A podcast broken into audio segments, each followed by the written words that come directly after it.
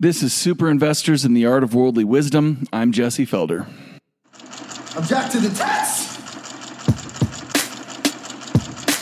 South Northern April at 142! Warren Buffett. Carl Icahn. John Templeton. Buy low, sell high. Fear, that's the other guy's problem. Stan Druckenmiller. George Soros. Paul Tudor Jones. Peter Lynch. Ever wonder why fund managers can't beat the S&P 500? Because they're sheep. And sheep get slaughtered. My guest for this episode is Mark Yusko.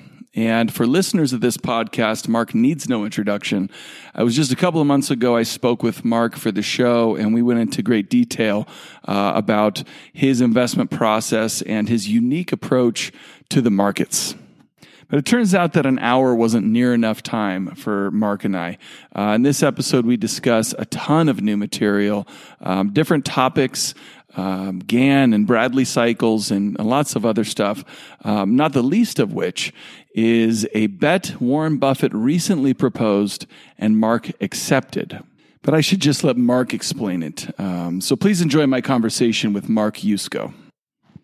And we are live. Mark Yusko, thanks for coming back to the show. I, I, had such a great time the first time that I couldn't help but ask you back again, um, especially in light of some recent news. So, welcome back to the show. Well, Jesse, thanks for having me. And I have to tell you that, uh, you know, I've, I've, been spoiled. We had such a great time last time, you know, um, and I've done a couple other podcasts and, you know, I just have so much fun on yours that uh, it's tough to for the others to live up to it. Well, I'm flattered. It's for me. It's very easy when I have such a uh, you know brilliant guest to to talk to. But I got to ask you right off the bat.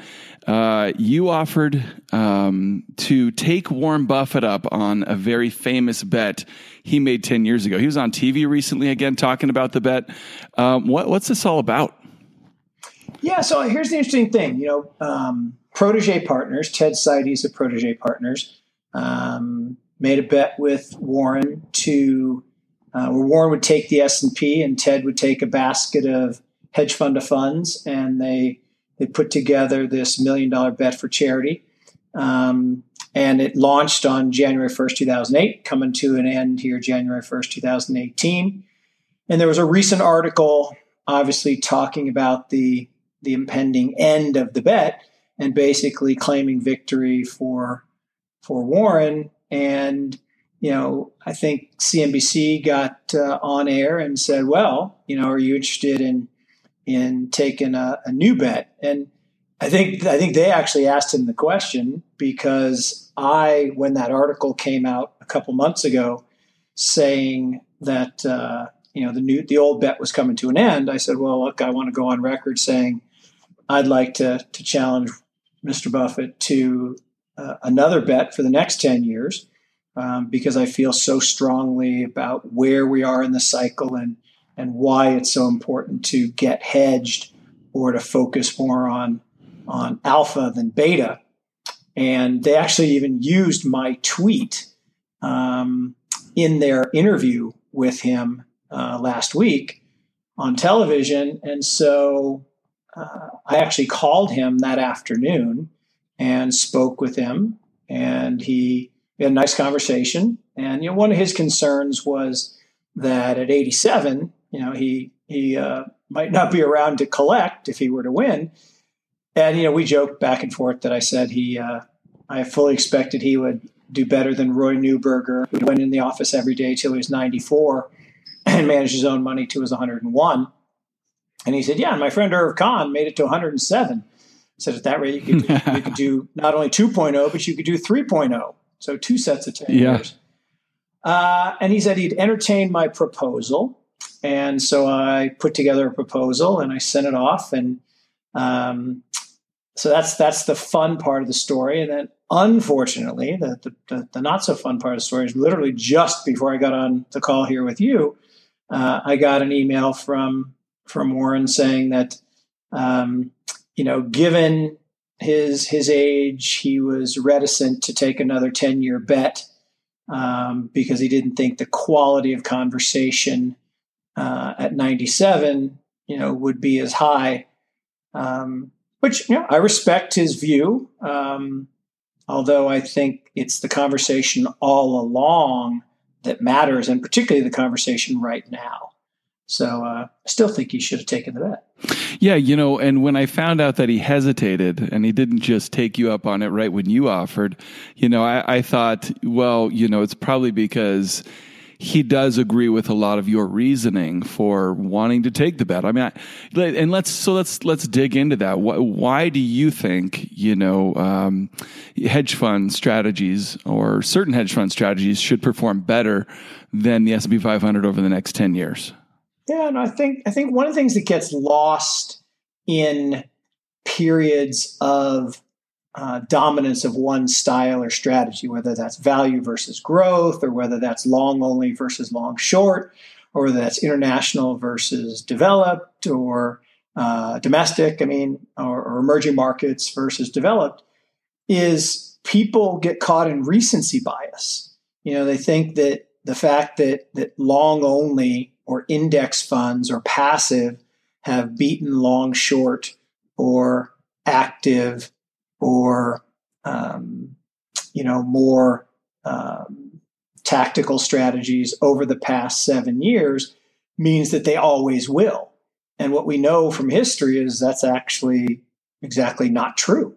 Um, over the last 40 years, uh, active management has outperformed about half the time, and passive management has outperformed half the time. Now, one of the things, though, Jesse, and this is one of my pet peeves, is there's no such thing as passive management. By the way, you know, passive is just slow active. Um, you know, the S and P over 30 years replaced 85% of the names in the index. That's not passive. You know, that is active. It's just a committee decides each year who gets to be in the index and who's out. And so the other thing about these index strategies is they're capitalization weighted, which means they're basically momentum strategies. They buy more of things as they go up. And when does momentum work? Well, momentum works when central banks are expanding their monetary policy, and they tend to underperform when central banks are tightening their monetary policy. Well, we've had a seven, eight year period of expansionary, in fact, record expansionary monetary policy. So it's no surprise that um, index funds came back and, and won the bet. I think what, what's lost on most people is Warren was behind on the original bet for the first five years, right? Started January 1st, 2008. People forget the market fell 58% peak to trough. And only because of, you know, the super monetary policy of quantitative easing did we have this, you know, high Sharpe ratio, low volatility melt up that we're in right now. So, so that's a long way of saying that these things are cyclical and that cycles matter. And we'll probably talk later about some other things that cycles matter on. And I think we're at a very, very important juncture where uh, people who buy into the index today are going to suffer very negative returns over the next decade, just like they did in 2000 to 2010. You know, and that's the last time that value was dead, active management was dead, and hedge funds were dead in 2000. You know, when when people like Julian Robertson had to shut down his hedge fund because everybody thought he had lost it. And in fact, truth be told, people thought that Warren had lost it because Berkshire was in a 50% drawdown of their own in that period because he didn't do tech stocks. So people don't have long memories. They forget the past and they think that the current environment is going to continue in the future. And I think that's foolish. Yeah, and and um, you make some important points uh, about passive. Um, and I think that is a great point that passive is an active strategy, especially when you market cap weight it. Um, and, you know, I, I recently wrote a blog post asking, you know, when has any investment discipline or strategy ever become as popular as passive investing is today and had a pleasant outcome? You know, it's, and, and that so would that's be never, Jesse. Hashtag that would be never. and so that's what I, I think about. And, and then, you know, on the flip side of that, you know, like you said, a lot of these guys are struggling. I mean, Hugh Hendry just shut down his fund. John Burbank shut down his long short fund earlier this year. Whitney Tilson just shut down his hedge fund. Mark Hart shut down his China fund. All these guys that I respect a ton are going through just massive, massive pain in trying to um, trade, you know, these markets and find opportunities. And everybody who's been passive, you know, feels like a hero. So, you know, just from a sentiment standpoint, this feels very, very extreme. Um, you know, d- disparity between the two strategies. Well, it is extreme, and I'll tell you how extreme it is. Right? I mean, Warren wrote me this nice letter saying that he'd he'd like to decline, you know, my proposal, and yet the final line of his of his note says, "I am confident that the S and P 500 will beat the vast majority of active managers net of fees over the next decade." Like, wait a second. If you're that supremely confident, then you kind of have to take the bet. And importantly, I think you brought up the point that that the hesitation, even in the interview on CNBC, says that perhaps not as confident, yet telling people to buy index funds at near all-time record valuations, where the expected return, according to people like Rob Arnott and Jeremy Grantham and Cliff Asness, heck, even John Bogle said that expected returns over the next decade in stocks are going to be three or four percent that just doesn't seem like a good investment strategy from here. It's not about what happened yeah. last 10 years. It's about what's going to happen the next 10 years. And, well, yeah, and yeah, when, when, you take his uh, market cap to GDP measurement, yeah, you know, it's almost at a record high. It's just below, I think, the dot com peak. And when you flip that upside down and look at forward 10 year returns, it's, it's pretty highly correlated. It's not the best, but it has about an 80% negative correlation with forward 10 year returns. And right now it's suggesting, uh, you know, almost negative 3% per year over the next 10. That's his metric. Yeah, exactly. Buffett's, the Buffett Buffett's metric. Yeah, the Buffett right. indicator is saying we're going to have negative returns on equities for the next decade. The last time it said that in 2000, I actually showed that metric as well as a number of others to my board at, at UNC. And particularly, I showed the forward pro- projected returns from Jeremy Grantham. And my board chair says, Mark, you're not allowed to use the letters G, M, or O in a sentence ever again because that guy's always wrong. He'll always be wrong, and it's impossible that the S and P could have a negative return for a decade. Well, it did. The next ten years, the return was minus 1.9, minus 3.5 real. So you know you lost about 40% of your purchasing power over the next decade. So we're there again. In fact, if you if you follow any of John Hussman's work and you see you know the the median price to sales where you take out the pollution of the market cap weighting double counting the median price to sales has never been higher. And oh it's off the chart. it's off the charts yeah. literally. And you know you coined the term the everything bubble that shows that the average investor in this most hated bull market is the most exposed to financial assets they've ever been and you know, you look at market cap to GDP relative um, to again the median stock, and it, it's just it's worse than the tech bubble. It's worse than the housing bubble, and this everything bubble is is going to end very badly. And you know, it's really interesting when you you step back and, and try to look at things from uh, a different vantage point or a different perspective. And it's really hard to look at, at valuations, just, just pure valuations, um, look at them relative to history. Oh, the interest rates are lower. Well, yeah, but think about that. Interest rates are correlated to growth regimes. So back in 2000, interest rates were higher, but so were expected forward growth rates in GDP. So you should pay more for stocks when future growth is going to be high. The myth, in fact, that what Hussman has this great chart that shows of all the data points in the last hundred years, there's never been a data point where the expected future growth is as low as today plus compared to the the, the PE of the of the, the market. And that makes perfect sense. Are low yeah. interest rates a sign of economic strength or economic weakness? Think about around the world, where do they have high interest rates? where there's growth. Where do they have low interest rates? Where you have the killer D's, bad demographics, excess debt, and deflation. So it seems crazy to me. Yeah, I think, uh, yeah, Jim, Jim, Grant phrased it, uh, you know, really well recently. Where he said we have depression era interest rates and boom time uh, equity valuations. It's a huge dichotomy that uh, is very difficult to explain. Such a great quote. Um, Such a great quote. I'm going to steal that literally. Yeah. yeah.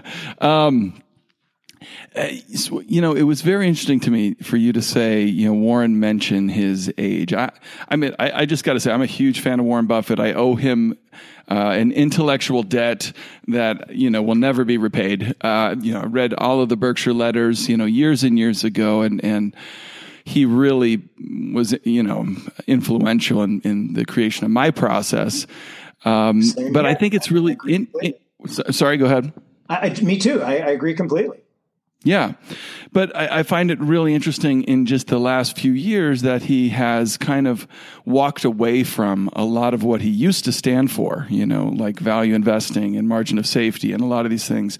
Um, and, uh, you know, it, it, seems like he's, he's made a shift. And I, and I do think maybe that's just related to his age and, and, and thinking about his legacy and not, you know, he does have so much influence in the markets that if he were ever to turn bearish, you know, he would he would probably feel horrible about uh, if he if he did have a personal impact on the markets and people's finances by being publicly bearish. So, I mean, do you think that's that's entered into his thinking? I think it's point? a great insight. I think it's a really important insight, and it's it's interesting because it's it's the exact opposite of his mentor Ben Graham.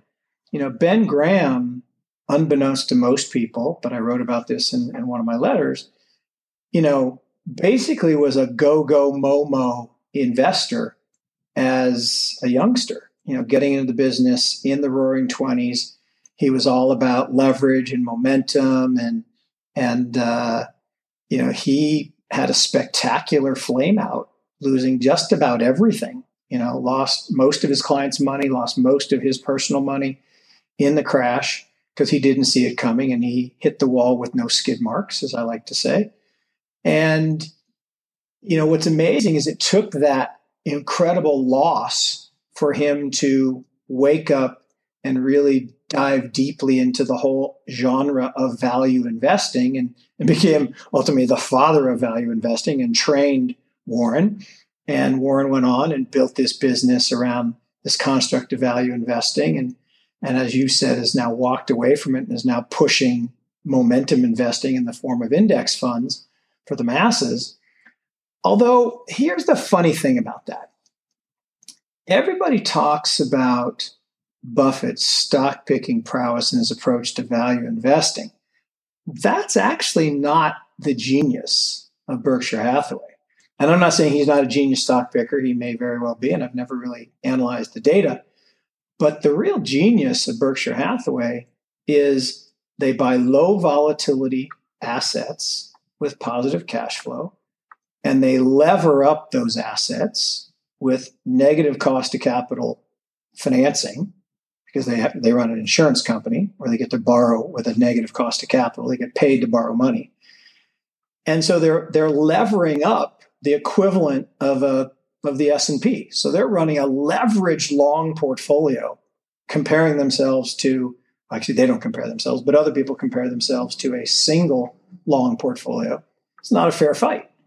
So, leveraged portfolio should outperform, and levering low volatility assets is a genius strategy. So, I'm not saying he's not an investment genius. He is clearly, um, but it's not the deep value stock picking.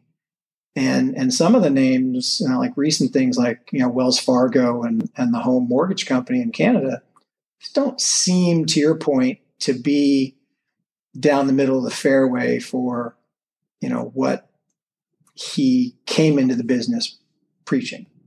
Yeah Yeah, and and and exactly right. And so for me, you know, um, well, recently, I guess it was two years ago, um, you know, Carl Icahn, another guy I have just huge respect for and has influenced me a great deal. He hired my friend Jim Bruce to make a documentary called Danger Ahead, and you probably yes. saw it on his on his website. I, I saw it at twelve oh one midnight the night it released. Yeah.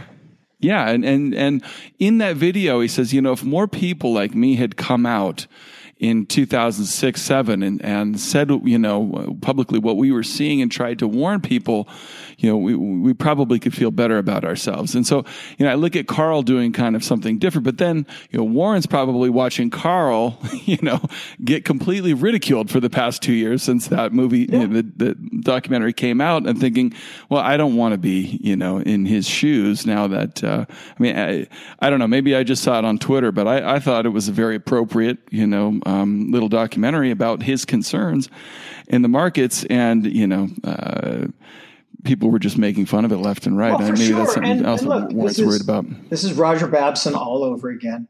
You know, Roger Babson said the market was overvalued in 27 and it went up a lot. And he said it was overvalued in 28 and it went up a lot. And he said it was overvalued in 29 and everybody laughed at him and said, you know, you were wrong, you're wrong, you're wrong. Well, he wasn't wrong. He was just early. And sometimes that's euphemism for wrong, but but he wasn't wrong. And people who would have got out in 27 would have saved themselves a lot of money. People who would have got out in 28 would have saved themselves a lot of money. People who got out in 29 would have saved themselves the most money. And what was amazing is, you know, three weeks after he said, you know, I repeat what I said last year and the year before, a crash is coming and it could be terrific. And people laughed at him. And Irving Fisher said, you know, the Bears, because they always label us bears if we say anything negative about the, their beloved markets. Um, the bears are, are always wrong.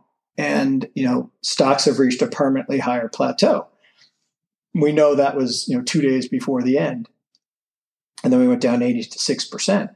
So I think it's not so much the concern about being early or wrong, like Carl has the challenge.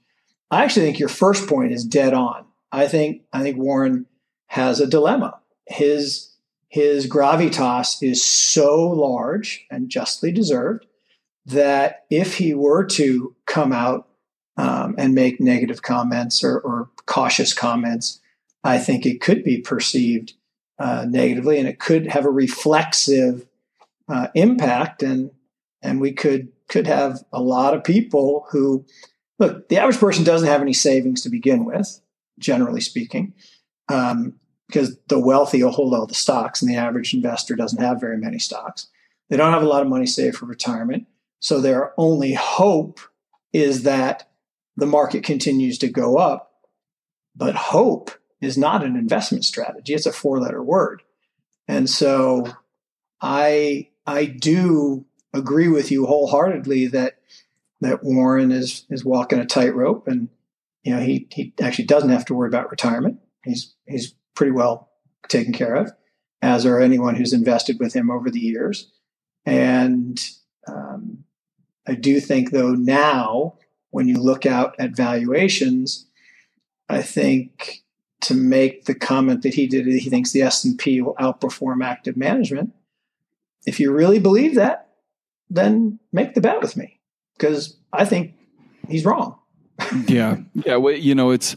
I think I used the term before we started recording. You know, false bravado. If if you're not going to actually make the bet, then you can't make that claim. So, um, yeah. but you know, the the you know way Buffett is kind of talking about the markets these days. Also, you know, makes me think about you know that Carl Icahn video, and and but it also makes me think about the Paul Tudor Jones Trader documentary, where you know it starts in early '87, and he's talking about laying the foundation for this trade and shorting, you know, the stock market in the eight, in the 87 crash.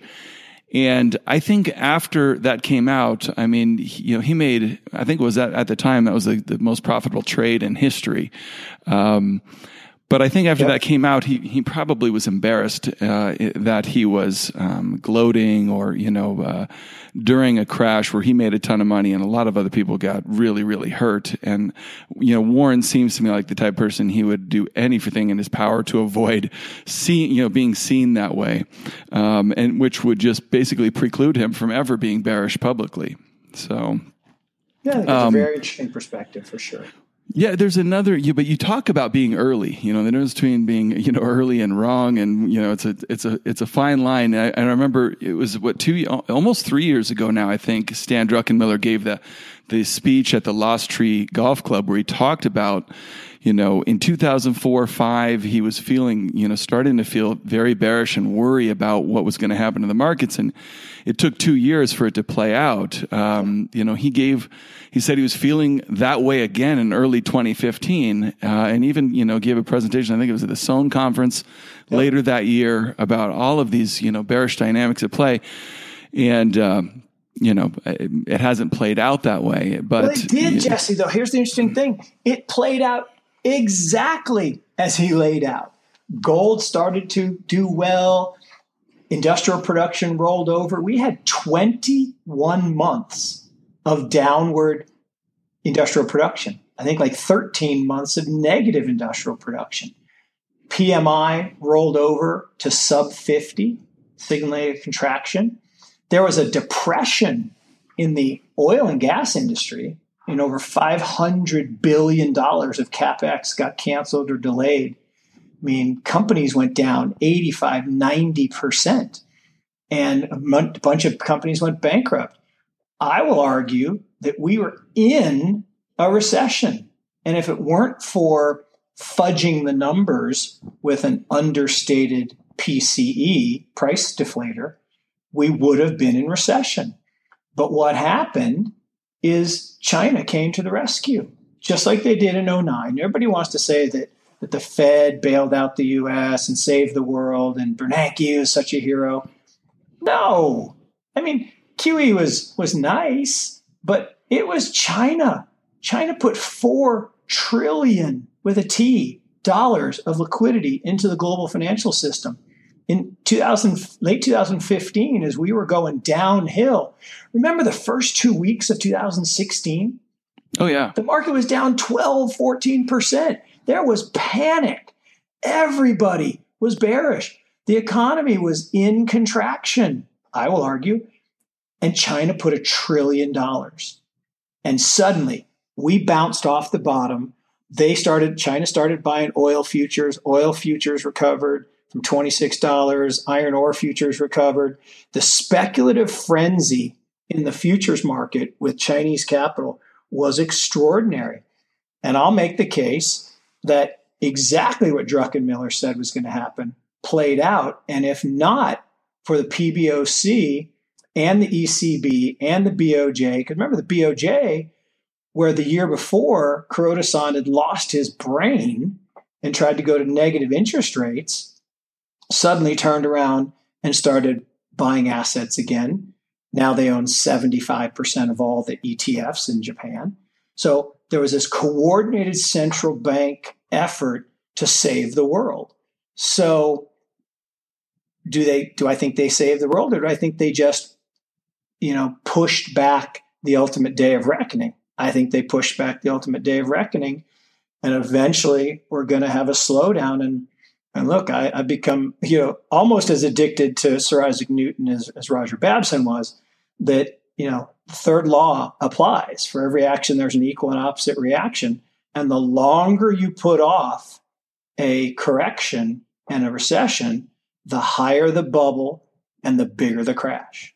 Yeah, Uh, and and I I wasn't arguing that Stan was wrong. I think I, I'm just kind of looking at it as people, you know, people do, which is he was su- suggesting a bear market was coming, and now stock prices are higher two years later. But it makes me think of a, a great quote that I got from um, my friend uh, Bill Fleckenstein's website.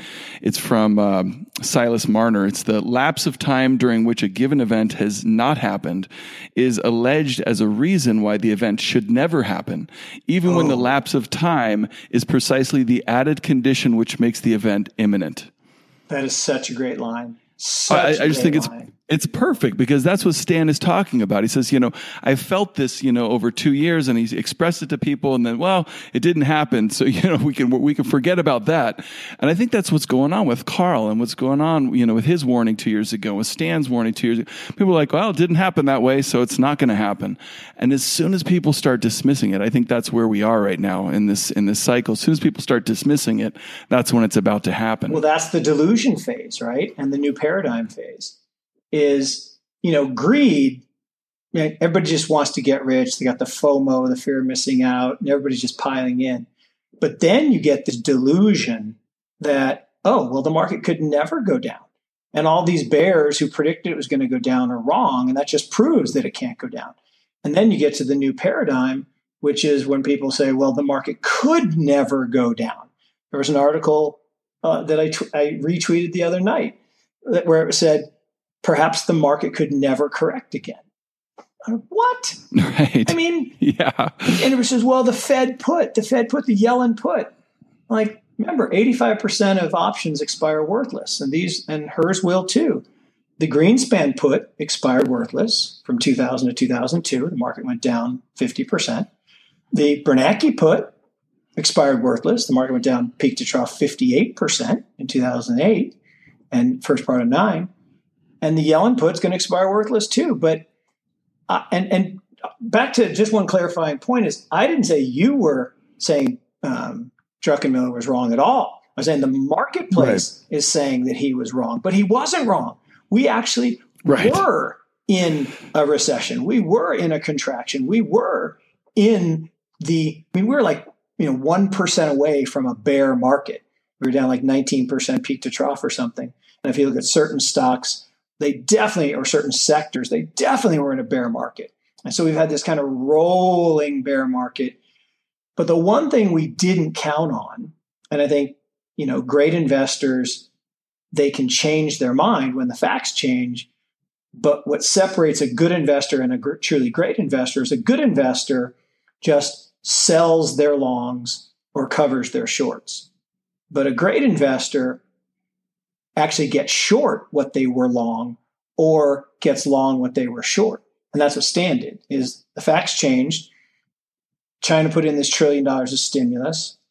The Norge pension fund suddenly had money to invest because oil prices were recovering again.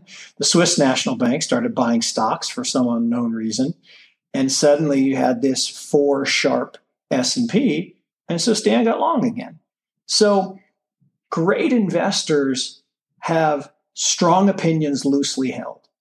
And you know, I take grief, and you take grief. You, you, I take a little more grief than you on Twitter about you know being so you know strident in my views, or how can you say things like that? What if you're wrong? I'm like, well, I'm wrong all the time, but I don't care.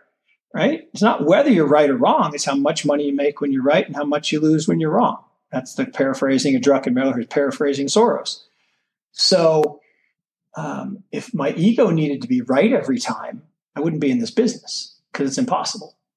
Yeah, and you know, uh, it's funny to me that it's it's obvious in almost every other undertaking outside of finance that you have to have the courage of your convictions and be willing to fail uh, in order to be successful. But in in the financial markets now, with this whole push to passive and everything, it's oh no no no, we don't have to have any convictions and we don't have to put ourselves in a position to fail. We're just going to buy the index, and so anybody who's not doing that isn't So entirely well criticized, you know, uh, and it's really become a dogma that um, that is is you know gets gets annoying. But um, I, I want to ask you, you know, if you know over the next 10 years, things are going to be difficult. Hedge fund strategies are going to outperform. Most investors can't invest in hedge funds. So how should the average investor think about, um, think about the markets and investing if, you know, if they can't afford to put money in, in a lot of these different funds? No, it's it's really really important point. point, and and the good news is there are increasing numbers of strategies that the average investor can take part in. So you know, HDGE is an ETF that short stocks. It's hedged, as its name would imply, and there are some 40 Act funds of of reputable managers out there who've decided to to make their strategy available to the average investor who will never be accredited because the SEC has deemed that if you're not if you're not rich, you're not smart. That's that's kind of what the SEC says with accreditation standards, which I think is silly, but it is what it is. Um, it's probably not good to call the SEC silly. I don't mean that they are silly. I mean that that rule happens to be silly. Um, but uh, not inviting yeah, no kidding. Um, but uh, you know, I, I, think the key is that there are more options for individuals uh, with ETFs and and other strategies. You know, it's funny. I've been I've been labeled an ETF um, criticizer, and that's just not true at all. I'm not critical of ETFs. I love ETFs, and I love ETF strategies that make sense. I am very critical of certain ETFs, like low vol ETFs, which I think is the dumbest thing created in our history to buy stocks just because of the volatility of their stock price. But certain strategies or certain ETFs where you can get hedged, you can get long short, uh, I think are very, very valuable. And you know, the average investor today, if they're nervous about markets, could actually, you know, be a value investor. Buy what's cheap and sell what's expensive. There are inverse ETFs that you can go short, you know, overvalued sectors of the market. Like I think small cap stocks are as overvalued as I've ever seen them in my career. You know, the PE is 80 something. In fact, in, in the Wall Street Journal market um, segment, or what do they call it, the market dashboard page, um, they, a couple months ago, it was actually labeled nil, meaning it wasn't calculable because there were so many companies that were losing money. And if you strip out the companies that lose money, it's only 88. 88 times earnings, which it's just yeah, just doesn't make any astronomical. Sense. If you put it's astronomical. If you put the companies that are losing money back in, which you should, it goes up to like 800 and wow. something. So you can actually go short that index and go long the S&P, which I think is less egregiously overvalued. I still think it's egregiously overvalued, but less so. Or you could get really creative and you could go long, you know, some portion of the emerging markets. You could go long Japan. You could go long you know certain peripheral markets in Europe, which I think are are fairly valued. So you can create your own hedged strategy, but buying long and strong index funds that are cap weighted over the next 10 years, I think you're going to destroy a lot of capital. Yeah, and let's and let's talk about it specifically against you know I think Warren has said you know put ninety five percent of your money in the S and P five hundred you know just literally put it all in, in the U.S. stock market, and, you know, two, I, two things I think are, you know, and I, I guess I haven't written about this probably enough, but I think are the bigger risks to investors today. I mean, typically uh, um, they're not a good idea, but one is uh, home country bias is not owning enough, uh, diversifying overseas enough. U.S. stock market is the most expensive on the planet. If you're only going to invest in U.S. stocks, you're, you're taking a ton more risk than you think. But also, most people don't have enough exposure to real assets, um, I think, either, in terms of just from like a broad asset allocation. Those are the two changes I'd probably make at first to that 95% in the S&P 500. What are your thoughts on that? Look, the idea of putting 95% of your money in the S&P 500 here at these valuations, suicide, financial suicide. That just makes absolutely no sense. I don't care who is recommending it. That's just that's just a bad recommendation your point about home market myopia is absolutely spot on. And it's not just the United States. I mean, the people in the UK have more UK stocks, the people in Germany have more German stocks, people in Japan have more Japanese stocks, and the people in you know Switzerland have more Swiss stocks, even though most of them aren't Swiss companies. But that's just the way it is. I mean, we all think all the smart people live where we live. We think, you know, we're we have all the answers in our country. And it's just not true. So and most people don't believe me when I say over the last 15 years, Chinese equities beat US equities. Like, that's not true. Like, well, it is. It's, it's just a fact, right? I mean, there are facts and there are beliefs. And people believe things because they have recency bias. And they say, well, the last seven years, the US was great. Yes, it was. In the last seven years, up until the last one year, because emerging markets have crushed the US this year and most of last year in 16. But in the previous seven years, from 11 to 16, it was a one-way market, right? The S&P outperformed, emerging markets underperformed because they were heavy in real assets. Real assets underperformed. But today, as we sit here today, real assets, things, are as undervalued relative to financial assets, paper, as they have ever been in history. And to your point, one of the most prudent things an investor can do today is get real. You know, own real stuff, own commodities, copper.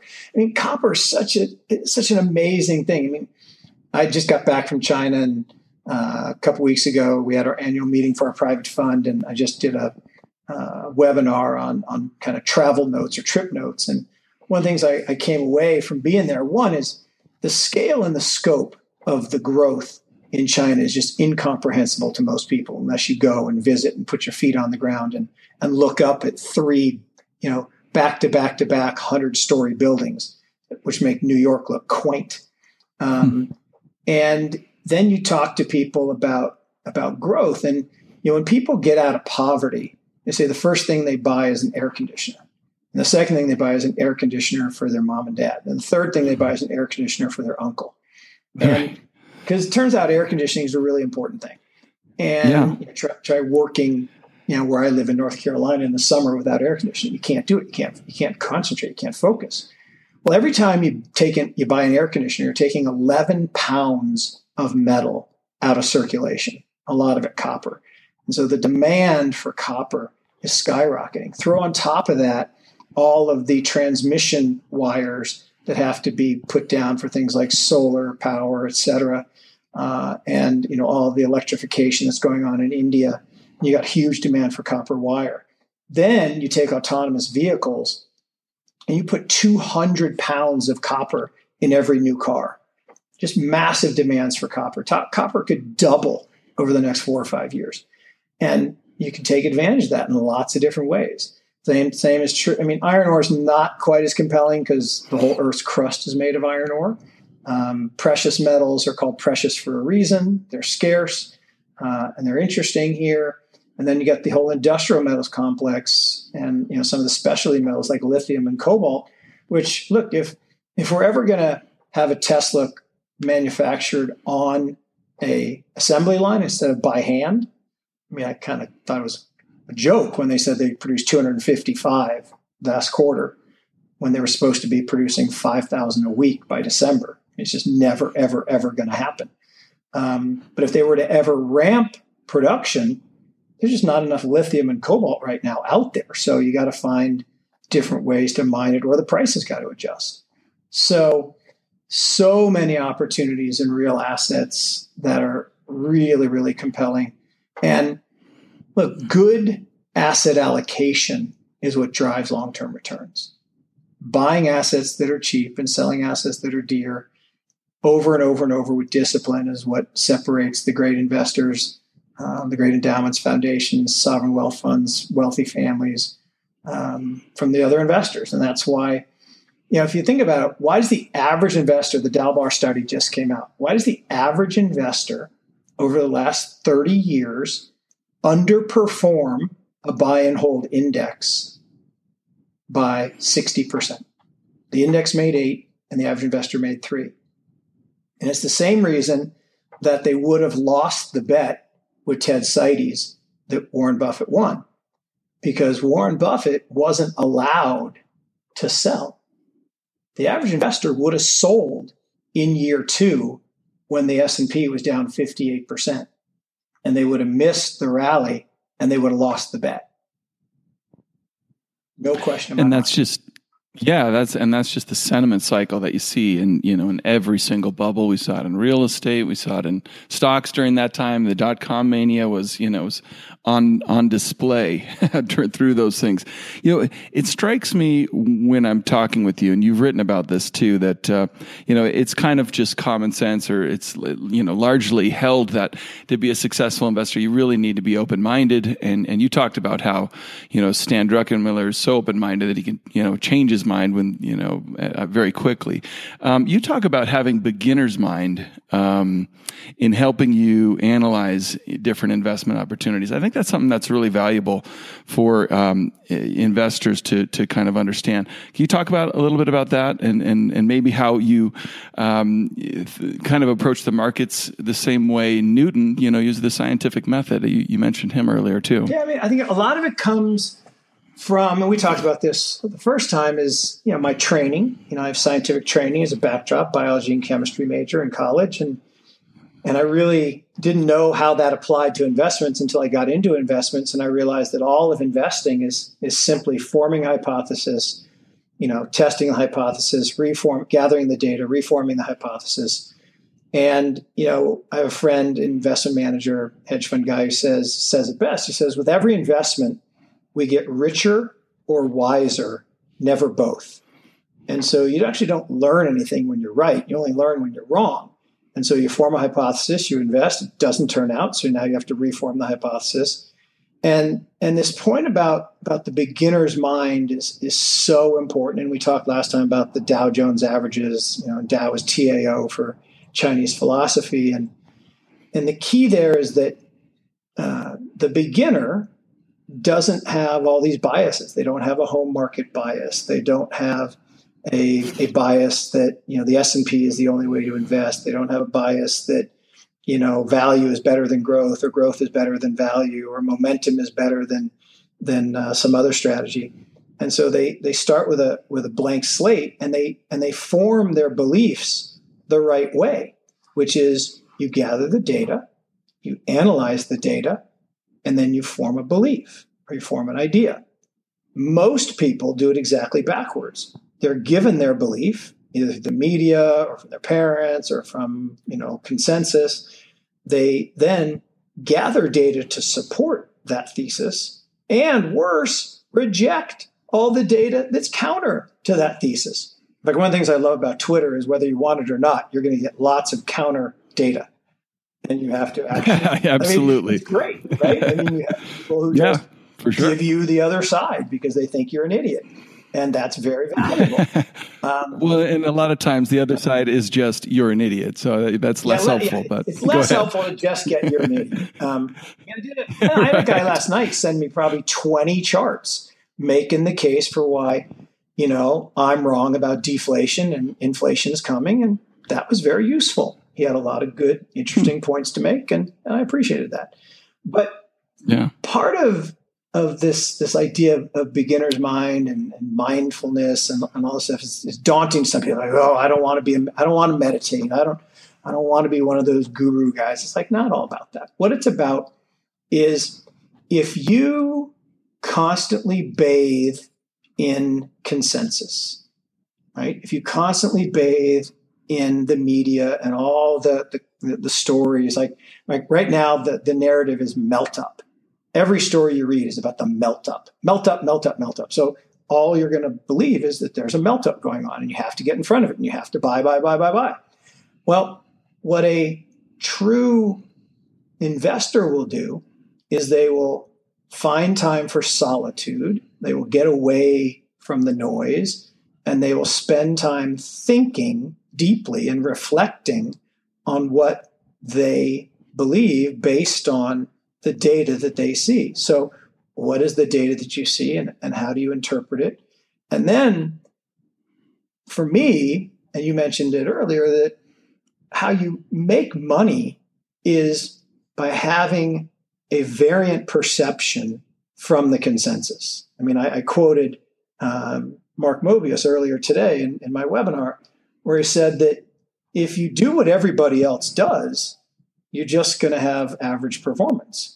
So you had to do something bold and different, like picking up and moving to Asia in 1960s, in order to have a differentiated career, which he has. And I think the same is true here. Is if you constantly listen to consensus and think that's the only answer, you're going to have performance that looks like the average. But if you're willing to have variant perceptions. And what is a variant perception? So, a variant perception is a view that's materially different than consensus. Okay. That if it were to come true, can actually make you a lot of money. And, one of my favorite quotes is from Michael Steinhardt that said, you know, we made all our money, all big money, from taking variant perceptions that turned out to be right. Because it's, it's one thing to have a variant perception, but you actually have to be right.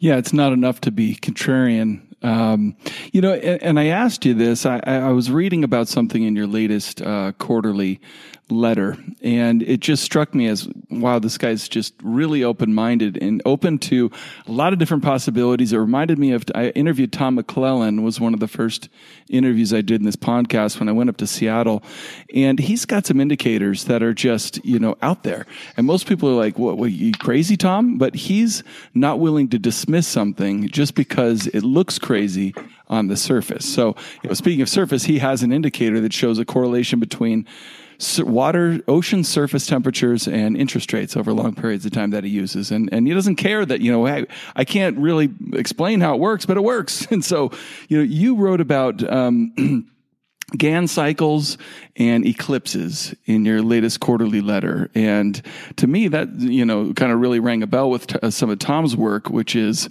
you know, comparing natural s- cycles in nature to cycles in markets. Could you, can you talk a little bit about kind of what you wrote about in that regard? Absolutely. Look, cycles are, are so important. And, and what's really cool about nature is these cycles are so pervasive and it's, you know, it's everything from the nautilus shell to, you know, circadian rhythms to the cycle of, of the planets, right? I mean, we know the cool thing about eclipses is, is we know to the minute, to the second when every eclipse is going to occur you know, for the next X hundred years because we can calculate, thanks to Sir Isaac Newton, the path of the planets, and we know when the Earth and the Sun and the Moon are going to be on the same side of the planet. And what's really cool about about total eclipses is that the Moon, which is significantly smaller than the Sun, is precisely an inverse ratio of size to length difference, meaning its distance from the Earth is the inverse of the size difference so that it perfectly covers.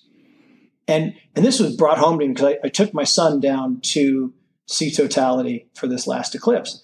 And the reason I wrote my letter called Darkness Falls was about this eclipse that was coming up in August. And, and I thought that was the timing of, of what was going to happen in the markets and following the 1929 cycle. But it was amazing that in the hour leading up to the full totality, right? The, you know, the, the, the sun, the moon's going across the sun, is getting, you know, smaller and smaller of a sliver, sliver. And then suddenly, like a light switch, it's dark. And literally went from, you know, bright daylight to darkness. And for two minutes and 41 seconds. And the most amazing thing to me was was literally one second later, it was it was fully bright again.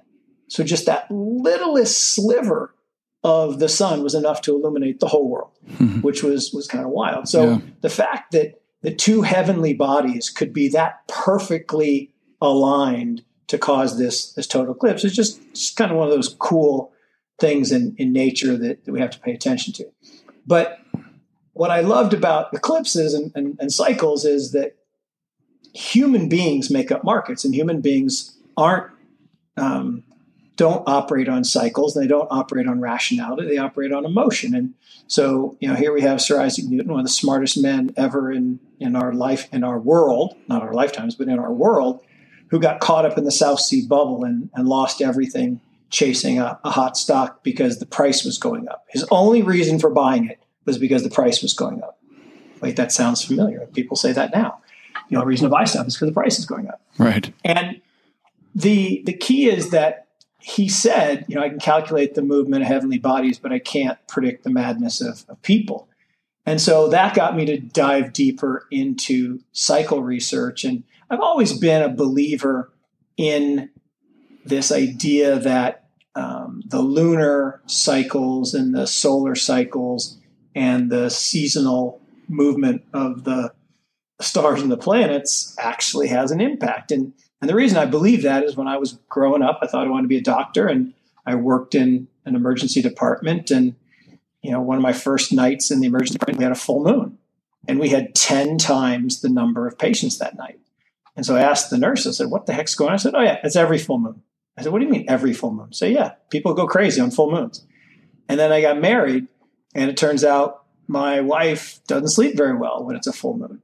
I mean, it actually physically impacts her. Same with my daughter.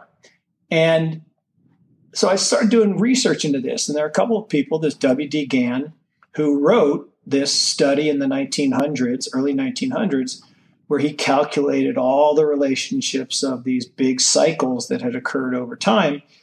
And then he laid out in very specific detail for the next hundred years what would happen based on these ideas of cycles of highs and lows in markets over different cycles 16 year cycles and 60 year cycles and 80 year cycles.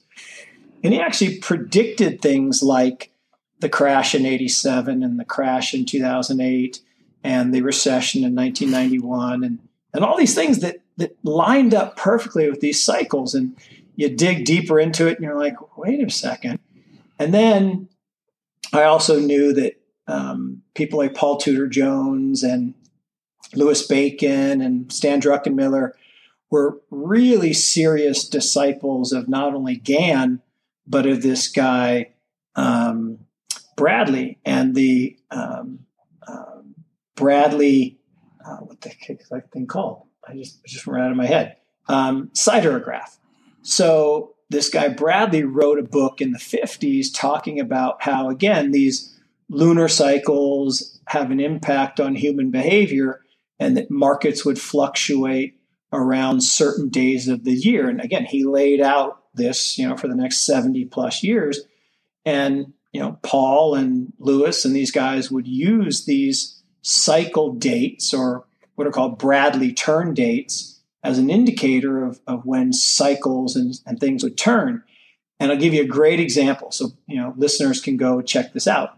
So, um, turn dates and both Bradley turn dates and Gann dates uh, are similar. There's a Gann date every three months, uh, usually around the 21st or 22nd of the month in each quarter. So, a March, a June, a September, and a December. And there was a Bradley turn, I'm sorry, a Gann turn date on um, June 22nd. So pull up charts of Russia um, and oil and uh, a couple other things related to hard assets that had been trending down all year. And look what happened on, on June 22nd. And you know, we just came to another turn date on September 22nd, and you can see a number of, of patterns that had been strongly trending one way suddenly turned, the dollar being the most the most notable.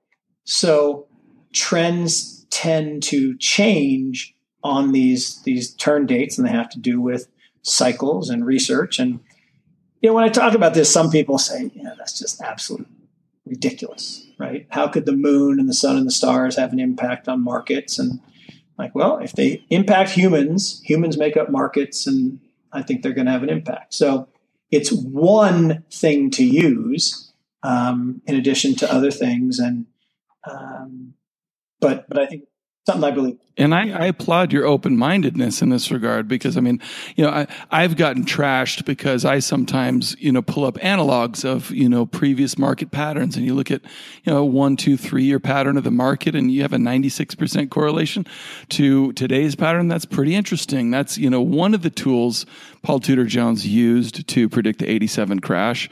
Um, I think uh, I remember Jim Rogers used it, the 1937 analog when he traded the 87 crash. And so there, yeah, all these things are just tools. But you know, speaking of that, are there specific books or things that you you learn to or used to to learn about Gann and Bradley?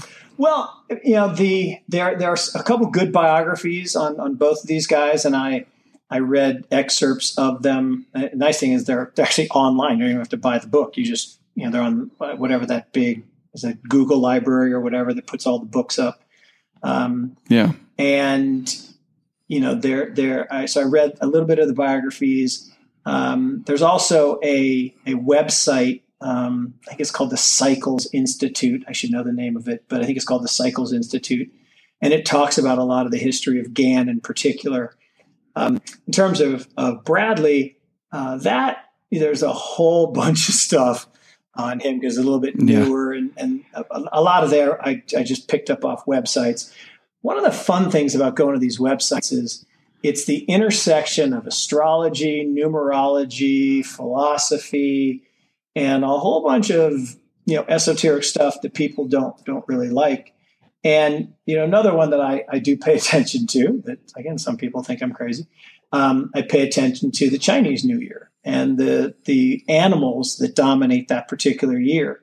You know, you know, and there's certain years that are more vulnerable than others, and and so there's a there's a guy Paul Wynn, I think that's how you pronounce it. Ng um, is the last name, and and he's a famous astrologer. And every January, I make sure I read his forecast for the year, and he is uncannily prescient in um, how he lines up things that have to do with Chinese New Year and this and the lunar cycles, et cetera. So there's a lot of different ways to to incorporate this. And um, there's actually a cool piece that I stumbled across um, when I was doing research on on Gann um, and actually on on uh, Roger Babson. There's another guy. Um, I can't remember his first name, but Benner is it Samuel Samuel Benner B E N N E R, and he wrote a book in the late 1800s about commodity cycles. And I think that book kind of circulated amongst these guys as well. Um, but again, he predicted things that would happen 30, 40, 50, 60 years later with, with amazing prescience. So, um, but there are a lot of a lot of resources out there. But one thing I stumbled across is when I was looking at W.D. Gann's work, is I came across the letter that he issued in November of 1928, where he basically predicted the whole year of 1929, from the March low to the June low to the September peak, and then the crash after that. And along with that, in his supply and demand letter, he had a reading list.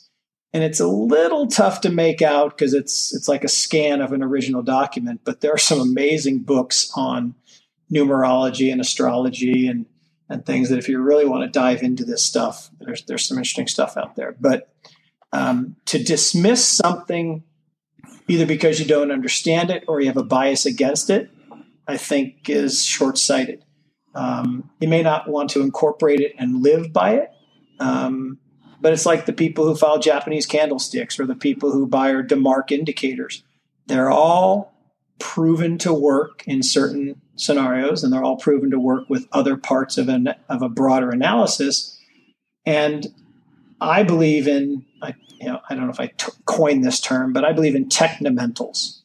You know, the the combination of technicals and fundamentals, and just copying what the greats did, which kind of how I live my life. So Soros looked at him, Druckenmiller looked at him, Paul Tudor Jones, all these guys um, who have done really, really well in their careers and lives as investors all believed in this stuff, so it's probably good enough for me. Yeah, and I've done I've done the same, and they're all just. I think there there is no holy grail, but they're all tools that have their uses, and you know you you, you can't build a house with just one tool. You know you need to find a good combination exactly. of tools to, to get them done. Exactly. But uh, yeah, you know um, I and I'll put up a bunch of these uh, links and stuff and resources um, when I put uh, on on thefelderreport.com. I'll put up a post for this podcast. But uh, Mark, I'm really grateful to you for sharing your wisdom like this. That was a blast. Um, and, uh, you know, thank you very much. Well, look, I, I, I, always have the most fun, you know, hashtag big fun when, when you and I get together and talk.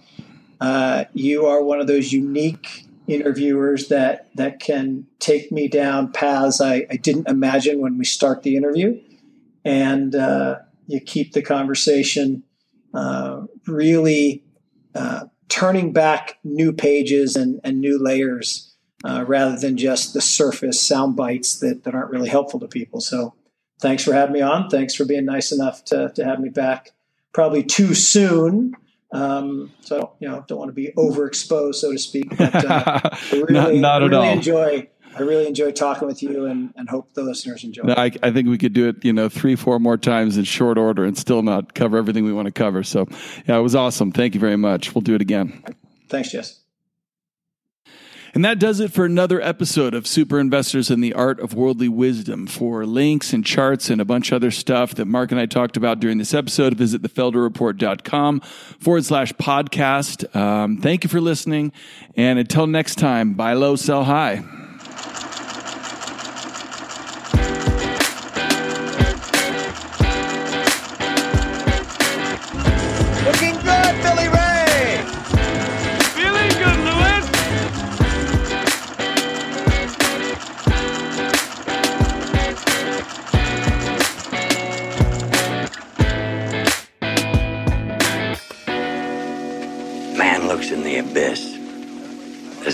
Staring back at him.